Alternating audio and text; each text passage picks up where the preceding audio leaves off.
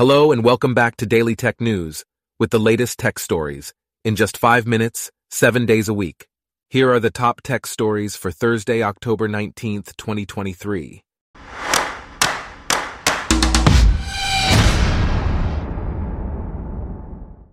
Today's episode is brought to you by Blogcast, your personalized audio feed, available on iPhone and Android. Amazon is expanding its robotics operations at fulfillment centers with the launch of Sequoia, a new inventory processing system that can speed up delivery fulfillment by 25%. The system works alongside humans and includes robots like Sparrow, which can identify products and pull them out of totes, and Proteus and Hercules, which can move shelves, distribute containers, and deliver products. In other news, Amazon has announced plans to bring drone deliveries to the United Kingdom and Italy by the end of 2024. The new drone, called MK30, has double the range of its predecessor. With the goal of delivering 500 million packages by the beginning of the decade, Amazon must work with governments to navigate regulations around drone delivery. Marc Andreessen, co-founder of venture capital firm Andreessen Horowitz, has published a blog post titled The Techno Optimist Manifesto. In the post, he argues that technology is the solution to most of the world's issues. Andreessen criticizes ESG, trust and safety, and tech ethics teams, stating that they hinder progress. This manifesto offers insight into a strain of techno-utopianism that continues to surface in debates about AI safety and governance. Elon Musk, CEO of Tesla, has warned that the company's upcoming Cybertruck will not be profitable until 2025 due to production challenges. Musk estimates that it will take about 18 months until the vehicle is cash flow positive, and that Tesla will eventually produce around 250,000 Cybertrucks per year. Despite this, Tesla reported net income of $1.85 billion in the third quarter, and remains the leader in electric vehicle sales in North America. Google has announced a new tool called Google for India, which allows users to search through government welfare schemes in India. The feature provides summaries of more than 100 government-led schemes in Hindi and English, along with images, videos, and user reviews. This localized and visualized search experience aims to help users access information about government programs more easily.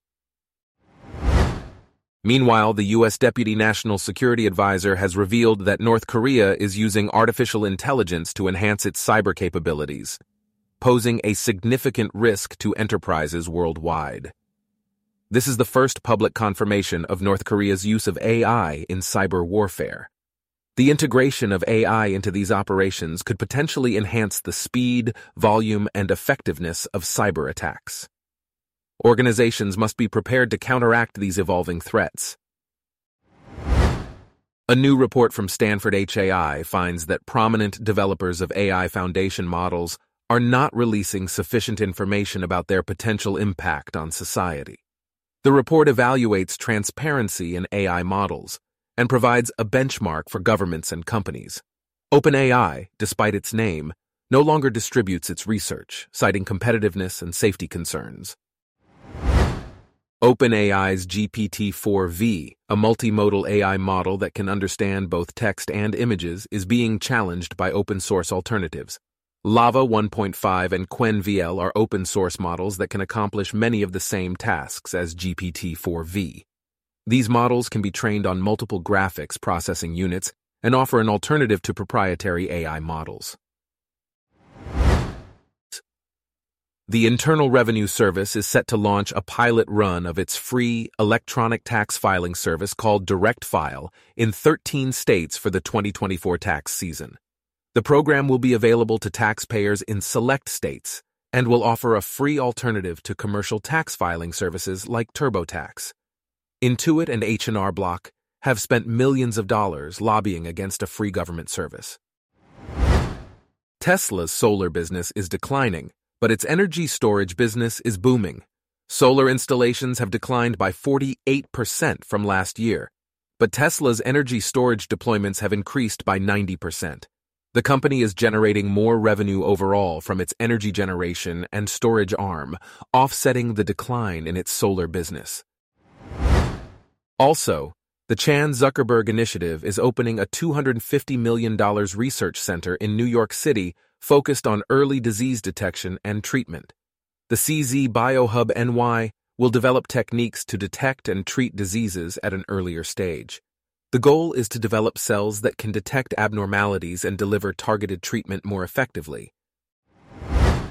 Macy's is introducing a fashion platform called Mstylelab that combines the physical and digital worlds to create immersive fashion experiences. The platform invites the public to join the community, create personalized digital items, and engage with interactive content built on the metaverse technology platform, Journey. The experience aims to attract new audiences and will continue to evolve over time. Our top tech stories for today are brought to you by Blogcast, your personalized audio feed.